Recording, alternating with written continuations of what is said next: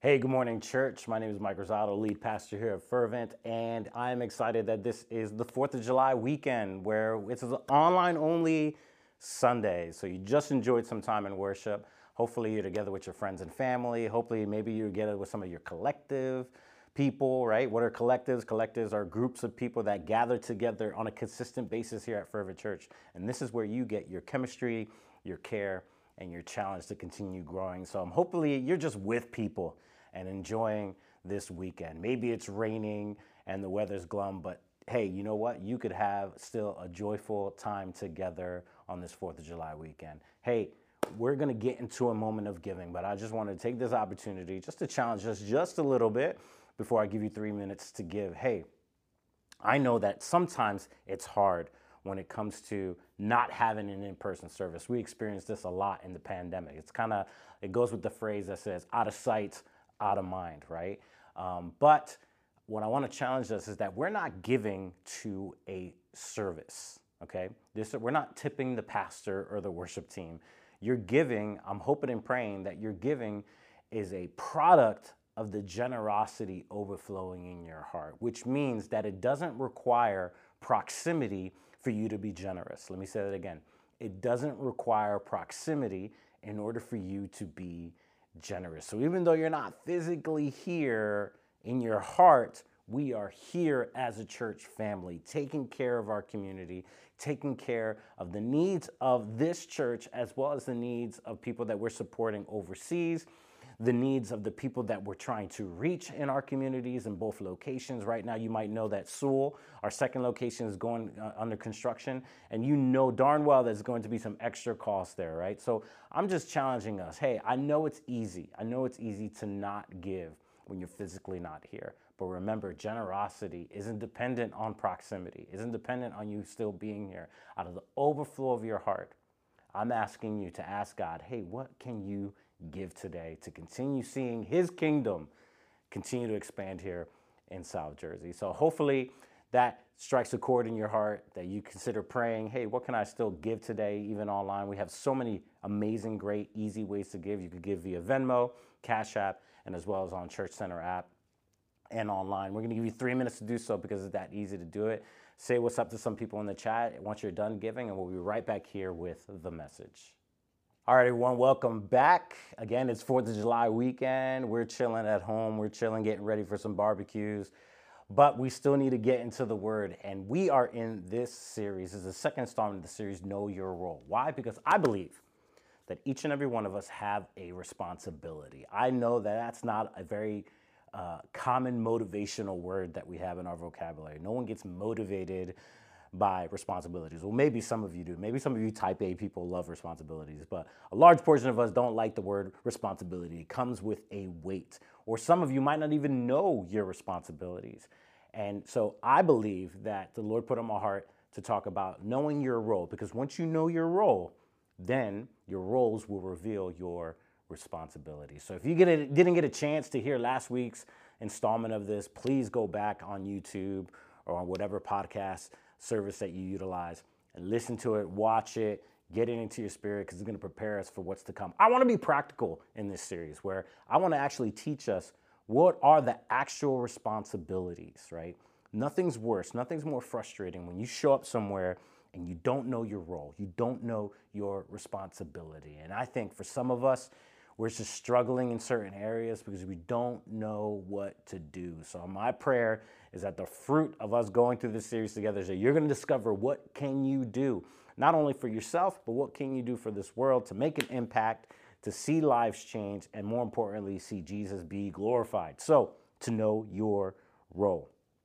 I know that we've had to determine, hey, babe, in my in my family, what are your responsibilities? What are my responsibilities? So that we don't step on each other's toes, so that we have clarity, and more importantly, so we can be effective, right, in our household. So I want you to know your role. So if you can, if you if you have a notebook, let's whip out our notebooks. You know, whip out an app to take on notes. Uh, at the, uh, the homepage of our Church Center app, right at the bottom, you could have the sermon notes right there. You could copy and paste from my Evernote. Uh, but today we're going to read from Luke chapter 9, starting at verse 57. Luke chapter 9, starting at verse 57. And it says this Now it happened as they journeyed on the road that someone said to him, Jesus, now watch this, Lord, I will follow you wherever you go. And Jesus said to him, Foxes have holes and birds of the air have nests, but the Son of Man has nowhere to lay his head. He said to another, so now we got two people. He said to another, Follow me. And this person responded, Lord, let me go and bury my father. Then he said to him, Let the dead bury their own dead, but you go and preach the kingdom of God. Now, let me stop real quick right there. The reason he said his dad, dad wasn't sick, he was saying, Hey, let, let's wait until my father dies so that I don't have to divide the family over uh, me being a Christian and them being Jewish or something like that. He didn't want to divide the family. So let me wait till my father dies, right? So he wasn't saying that his father was sick or anything. Let me just bury my father first and then I'm all yours, Jesus. And Jesus said, No, let the dead bury the dead, but you go and preach the kingdom of God. You know about the kingdom. You claim to be a follower of Jesus. So let's do this now. Let's not delay this any further. And another said, So now we have three people, all right? Three disciples. Another said, Lord, I will follow you, but let me go and bid farewell to them in my household because he knew that this was going to this was going to bring division. He knew that this was going to this was going to change the course of his life. But Jesus said to him, "No one having put his hand to the plow and looking back is fit for the kingdom of God." Whew. Those are heavy words. However, we have these three individuals that claim that they want to follow Jesus. They claim they want to adopt the role of a disciple okay? There are some hurdles to being a Christian. I'm gonna call it what it is. There are some hurdles of being a disciple. There are some hurdles of being a follower of Jesus, and that's what we're gonna talk about today, all right? So let's pray together. Father in heaven, I pray right now, wherever they are, if they're uh, watching uh, in their backyards, on their porches, on their decks, poolside, living rooms, wherever they are, Lord, uh, that you meet us right where we are. Um, you are an omnipresent God, which means that you're everywhere at all times. So you're right here as I preach this, and you're right there with them as they're listening to this. Show us something, challenge us, grow us. We do not want to be the same. We want to be made new, and more importantly, we want to be made by your hands, God. Mold us and make us in your likeness. In Jesus' name, amen. Amen. So you have these three people, right? These three people saying, I will follow you wherever you go. Okay, that's a big statement, right? Jesus, and especially at this point, we are looking back in history, but Jesus knew where he was going. He was going to the cross, okay?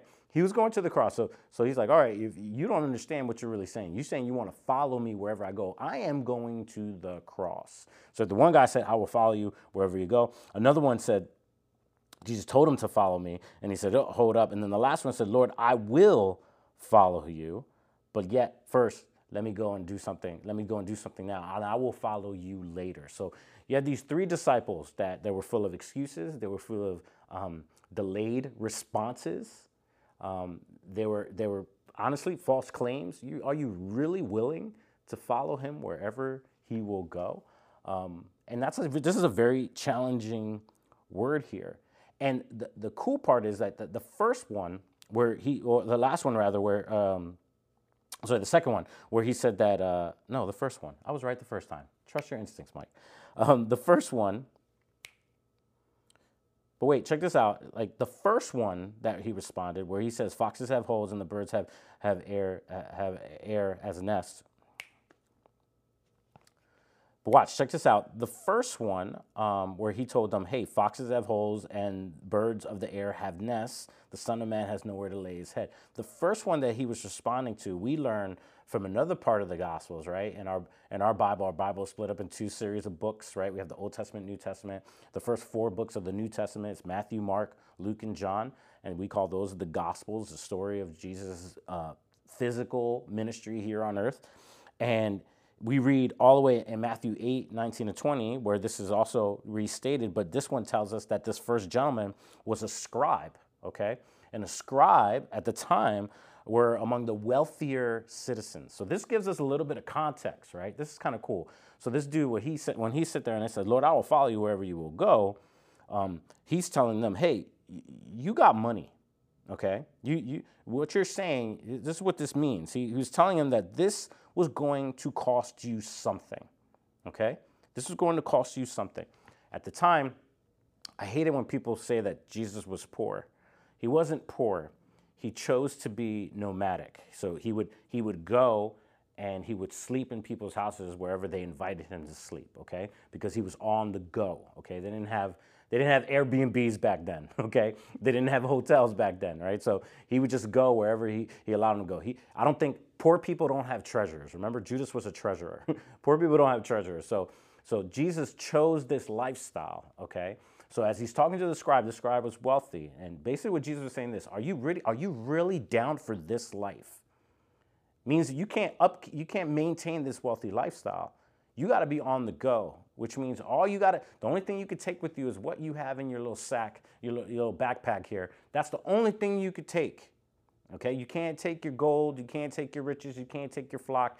We have to be on the go because anyone who puts his hands to the plow and looks and, and, and, and looks back is not fit for the kingdom. All right, so you can't look back to the wealth, you can't look back to the old lifestyle. You got to move forward. So he was telling this dude, hey, listen to me. This is going to cost you something.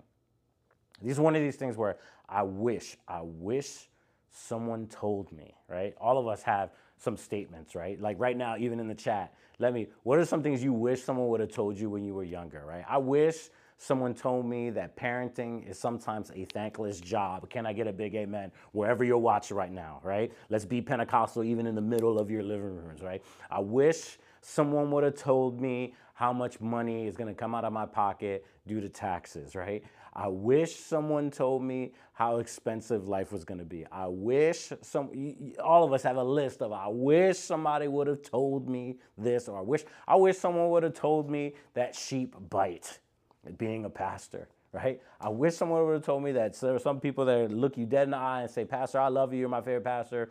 And then a couple months later, they'll, they'll leave you, right? I wish someone prepared me for that. And maybe even if they did prepare me for that, I wouldn't be really prepared for it. But I wish someone would have told me. So here, Jesus is telling you, I wish someone would have, someone would have told me that discipleship costs. So here's your key principle of the morning. You ready?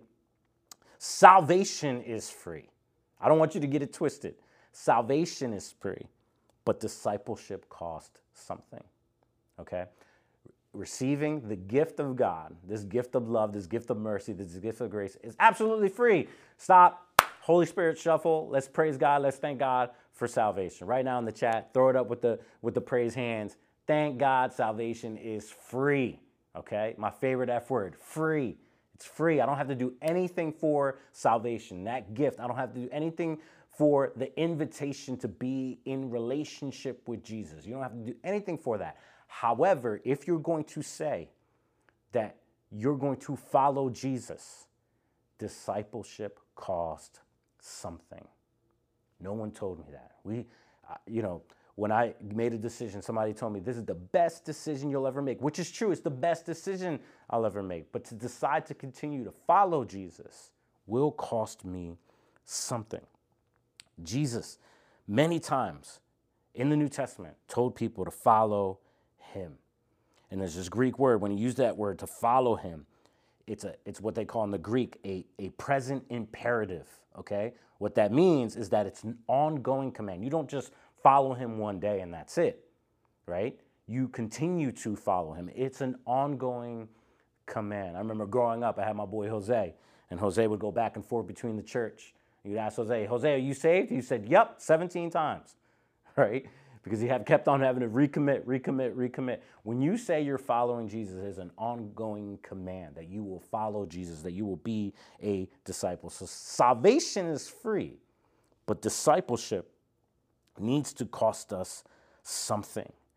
So I want to make this practical, and I want to catch everyone up because you know what we're going to talk about next week too is just like the the the, the progression of discipleship. Um, but wherever you are, maybe you have claimed to be a disciple for years, or now you just just brand new came to Jesus. You brand new started started making a decision about Jesus. This is great, but I want us to all be on the same page and to ask ask the question: What is discipleship really? What is it really? Why is it important? And how do we define define success in regards to discipleship. What do you want to know that? Like, what does it really mean to be a disciple? And again, that's some stuff that we're going to unwrap here in this series. Because true successful discipleship isn't just about your own spirituality. You get this? True discipleship is not only about your own spirituality. Successful discipleship reproduces itself in others. Hello? Successful discipleship reproduces itself in others. Now, I don't want to be condemning. I believe Romans 8 1. There's no condemnation for those who are in Christ Jesus. Okay? I do not want to condemn you. I don't want to force you. I don't want you to pretend even or perform discipleship. I want you to actually understand that this is what you really want. This is what's missing in your life. But there are hurdles to it. And once we overcome those hurdles, you just know that successful discipleship will eventually reproduce itself in others, and that's when we see our world change. And I know, I know in your heart of hearts, that's what you want. I know that when you're when, when we're a part of a dynamic thing called the church, and more let's talk specifically more about fervent church. That you know, our, our, our statement, our slogan is daring to experience real powerful moments together. So as we encounter those powerful moments personally with Jesus, we have the opportunity to take risk and reproduce those powerful experiences in other people's lives so that we can see the world change. I know you want to see that. I know you want to be a part of that. That's why you're watching right now. That's why you're listening right now.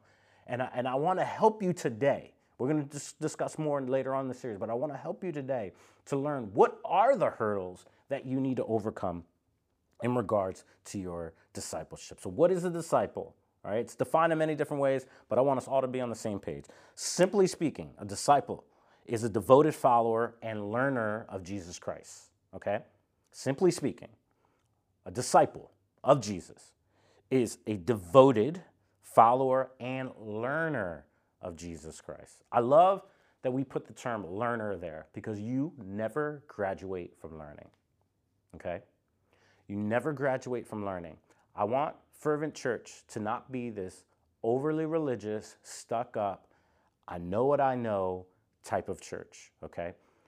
Very quickly in, in, in our society, and I know when I get down the whole Christian TikTok hole, everyone's trying to, you know, put this pastor on blast, that pastor on blast. And the quick statement that everyone loves to say is that that's a false teacher, okay? Here's the difference a false teacher knows that they're teaching false things, okay? But if we all start embracing a culture of learning, maybe there's a big difference between a false teacher and an imperfect teacher. And I'm gonna tell you straight up, I'm an imperfect teacher, okay? There are things that I believed 10 years ago that I don't believe now. There are things that I didn't believe 10 years ago that I do believe now. There are things that I didn't have language for 10 years ago that I finally have language now. And I know 10 years from now, I'll develop even better language. Why? Because we're always growing and no one ever graduates from growing. And you stop graduating from growing once you stop listening we stop listening. And so let's continue to be students. Maybe we have the wrong language. Maybe we have the wrong word. Maybe maybe that there's a different it's the same thing but there's a different angle to it, okay? So we're we're devoted followers and learners of Jesus Christ. And we're not just studying a book. We're studying the person of Jesus. John chapter 1 says, In the beginning was the Word, the Word is with God, and the Word was God. And later on in that chapter, it says, And the Word became flesh. When we read the Word, we're learning of Jesus Christ. So don't don't use the Bible as this weapon to destroy people. We're using the Bible to get to know Jesus, and Jesus wants to build people. All right, get that in your spirit. So, simply put, a disciple is a devoted follower and learner of Jesus Christ. Another way to say this is that the, the process of discipleship involves a personal relationship with Jesus and a willingness to be transformed by him. Okay? There's two sides to that coin. Okay, discipleship is involves a personal relationship with Jesus, but then a willingness to be transformed by him. This is important because again, I'll use the term consumerism in the church. We just want to receive, we don't want to give, okay? We receive this personal relationship with Jesus, okay? But we don't give him the space to transform us, okay?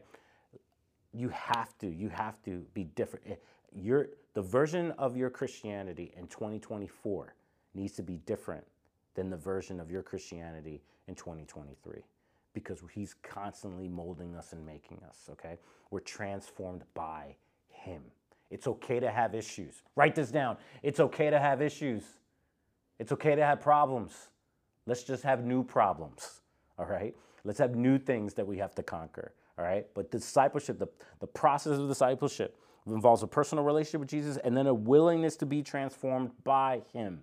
All right? We have to change and continue to change. And lastly, the goal of discipleship is to become more like Jesus. I'll never perfect I'll never be perfect. He's perfect.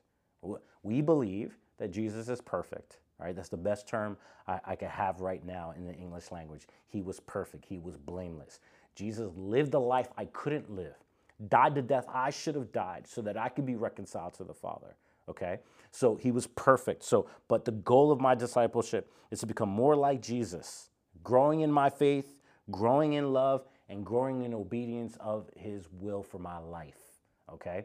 Once I do that, then I become an example and then I could reproduce that in others. But the goal of discipleship is becoming more like Jesus. Okay? So it is more. It is more than just a Bible study. It is more than just daily devotions. It is more than just attending church service. It is more than having a dope worship playlist on your Spotify or your iTunes, right? It is more than just living missionally. It is more than just investing in others. Those things are fantastic and great, but it is more than that. Because if it's not leading you in a relationship with, with, with Jesus, if it's not transforming your life, if you're just habitually doing it, we're still missing the mark. And that's why many people leave the faith because they're on this, this hamster wheel of Christianity and they feel like they're not going anywhere. If we're following Jesus, Jesus is going to take you somewhere. Ooh, I'm preaching. I know there's nobody in the room, but I'm preaching anyway. If you're following Jesus, he's going to take you somewhere. If you're following Jesus, he's going to take you somewhere. I had to say it three times because it makes it holy. All right, so Pastor Mike, what are the hurdles of discipleship? Here we go. I think the first hurdle of discipleship is term commitment. All right? I sound like a a single Christian person right now complaining about commitment. Some of these people don't want to be committed, right? It's about commitment. There's a, a recent study they said only 18% of adults, 18% of adults in church admit that they're committed to their spiritual growth. Only 18% of Christian adults in the church actually admit that they're committed to their spiritual growth. 18%. 20%, one out of five people are actually committed to their spiritual growth. Wow. No wonder, no wonder why this is stale. No wonder why I can't make you laugh enough and I can't make you worship enough because you got to be committed to your spiritual growth outside of a Sunday. That's your responsibility. I can't do that for you. I could I could provide water to drink, but I can't do that for you. You know, some of you know that um, I do this side thing called Peak. It's called the Peak Profile. We partake on, uh, uh, of this program even within our church. It sends an anonymous survey to our church where we get to self-assess ourselves in many different areas. And in a lot of churches, and I, and I believe in Fervent Church, we, we scored low in personal, uh, personal growth. And personal growth doesn't mean that is this church giving you what you need to grow? It's more about are you doing the things that will help you grow. So it's like I could teach the Bible, but I can't read the Bible for you Monday through Saturday, right? I could I could teach about prayer, but I can't get you on your needs, right? I, I could tell you, I could talk to you about living missionally and praying for people and, and serving people around you, but if you're not if you're not putting it on your calendar, if you're not making it happen, there's really nothing. So in other words, I could I could lead you to water, but I can't force you to drink. Right? I can make sure that that water is flowing. And I believe it is flowing here at Fervent Church. I know there's tons of things that I want to make better, but however, like there is water to drink here. But what the, what's the missing ingredient is your commitment. Your commitment. And again, I don't want to teach that in a legalistic way. But, but what I'm asking you is this Do you really, are you really satisfied with who you are today? Is there something more that you believe God has in store for you? And what's missing? Maybe it's commitment. Maybe you're the four out of the five that you're not really interested in spiritual growth. You're interested in spiritual performance, But I don't care about spiritual performance. I care more about spiritual growth. So commitment can sometimes be that hurdle, that commitment to say, you know what, there are times where you're going to have to say no to people and yes to Jesus. Sometimes, not all times. Sometimes you have to say, and that's what one of these those three disciples they they struggled with that element of saying no to things and saying yes to Jesus right now. And listen to me, a delayed yes is still a current no. So if you, I know I've said this before, Jesus, I promise you that once I'm done, you know, once I'm I'm done playing the field, y'all know what I'm talking about. Once I'm done college, once I'm done this party season, right? Then then I'll come back to you. A delayed yes is still a hard no right now to Jesus. So let's evaluate your level of commitment, right? Second thing, and you know, I don't, I don't again, I'm not preaching condemnation here, but I think the second hurdle uh, when it comes to discipleship is repentance.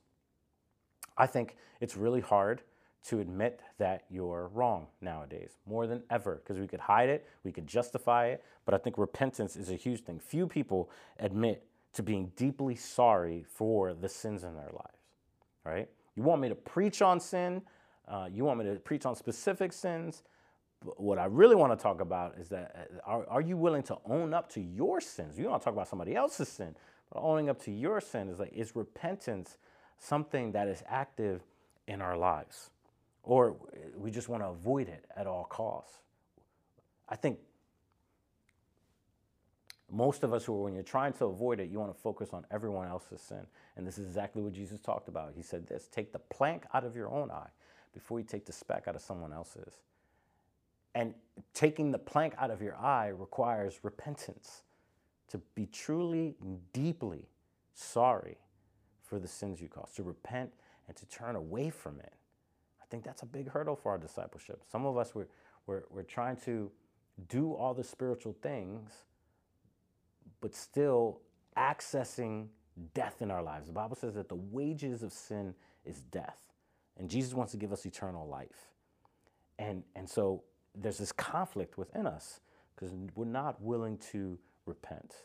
So maybe that's a hurdle. Maybe the other hurdle, number three, I think the biggest hurdle in Northeast context of church is activity. Most people confuse church activity with spiritual depth. I said it. Most people confuse church activity with spiritual depth. And what I mean by that is like you confuse showing up to Sunday. I'm a Christian. Are you a Christian? Your first answer is I, I go to church on Sunday. Or your first answer is I pray every day. Or your first answer is I read the Bible every day. And again, those things are great please keep showing up. All right? Uh, please keep showing up. Those things are great. But don't confuse spiritual activity with spiritual depth. Okay?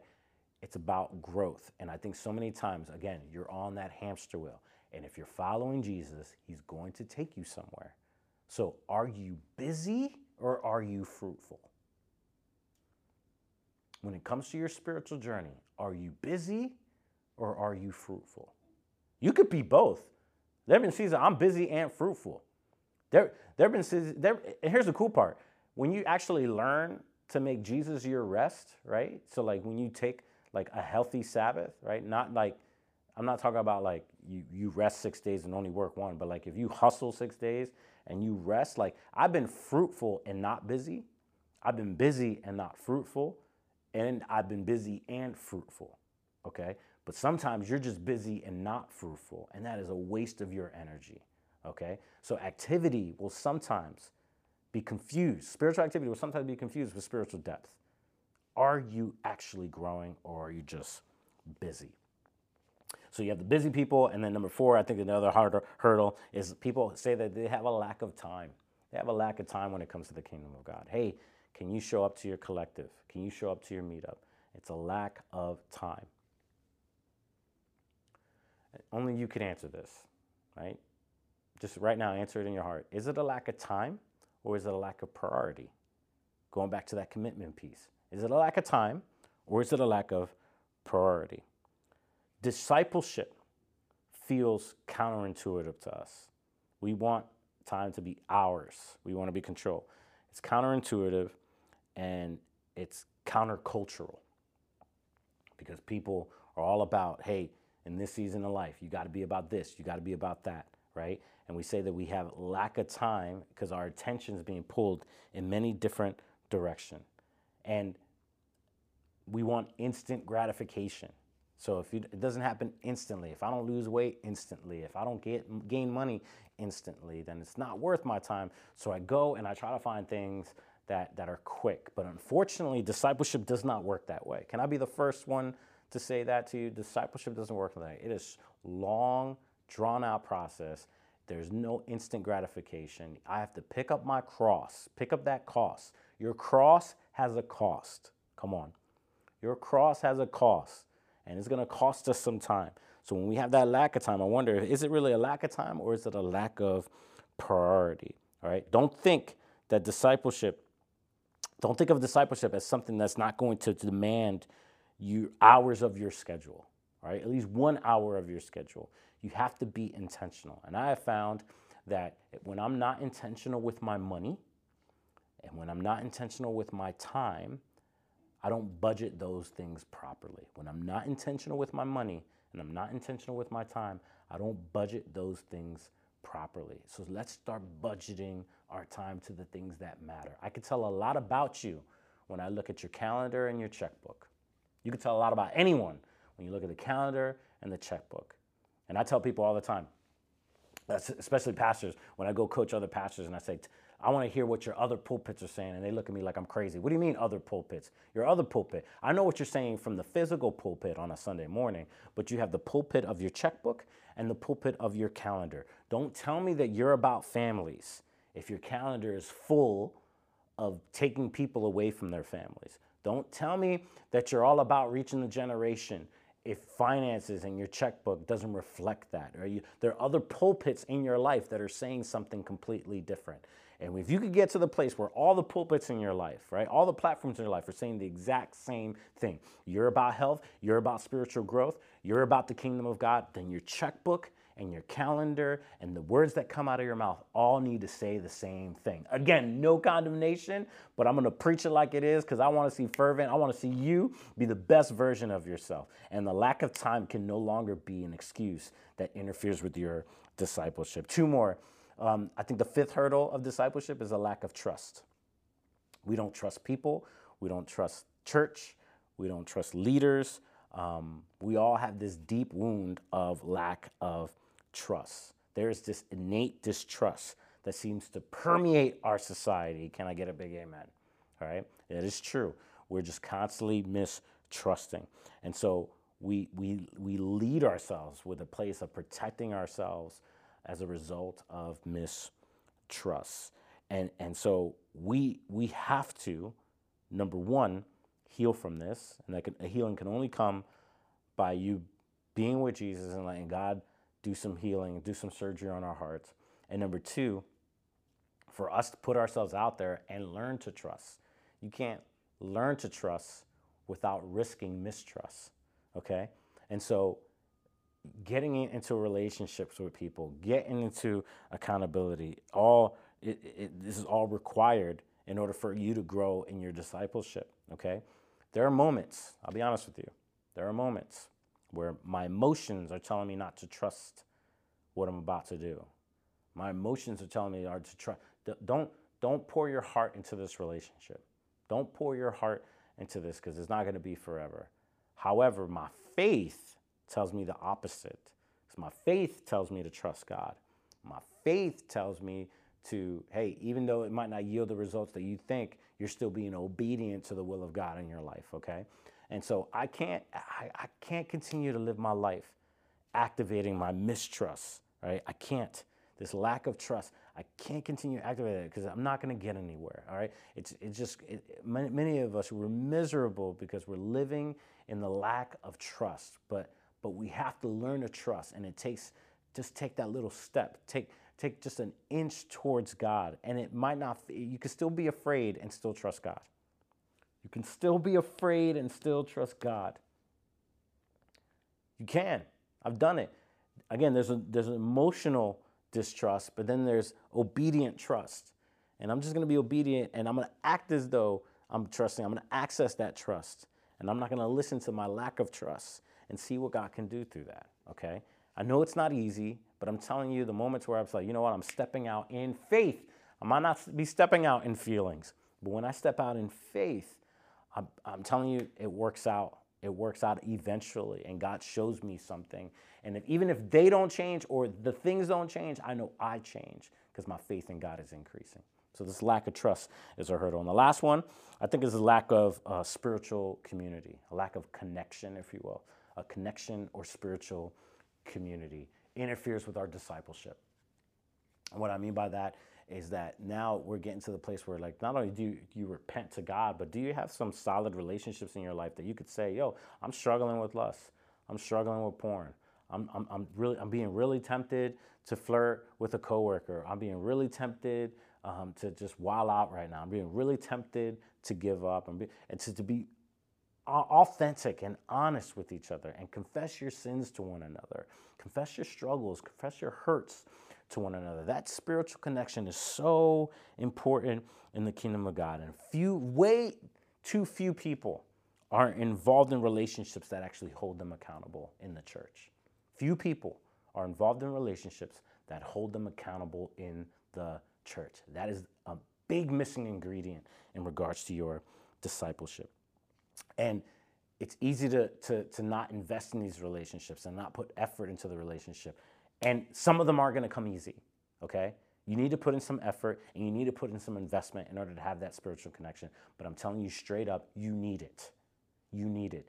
Collectives, the, uh, and, and if you go to any other church and they have some kind of discipleship process, whether it be small groups or, or, or coaching or mentoring or whatever it might be, whatever they have, it's going to take effort. It's not going to be easy. It's way easier to hide behind you know, our facades. It's way easier to hide our issues and keep our issues away from anyone. But without that connection, without that spiritual community, um, your, your discipleship is going to run dry. Your discipleship is not going to produce the fruit that you really want to see in your life. So let's lean into it. Let's jump over all six of those hurdles and see what God does in the season. And if it doesn't work, then I apologize ahead of time.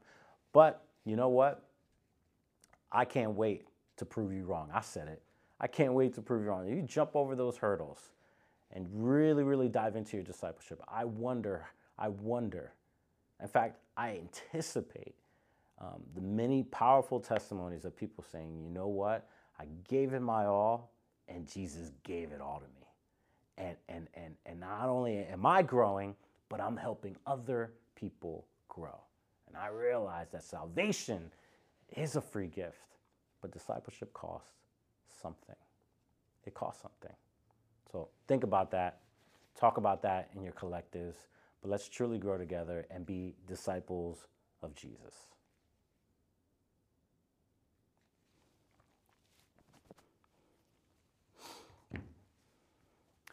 Hey, thank you so much for watching. Hey, listen up. We'll be back in person next week in Voorhees, New Jersey at 11 a.m. M. So, hey, bring a friend. You don't want to miss it. It's going to be an exciting time for us to get back together and start our summer together. And then also just build that sense of anticipation for the fall. I'm excited. See you next week.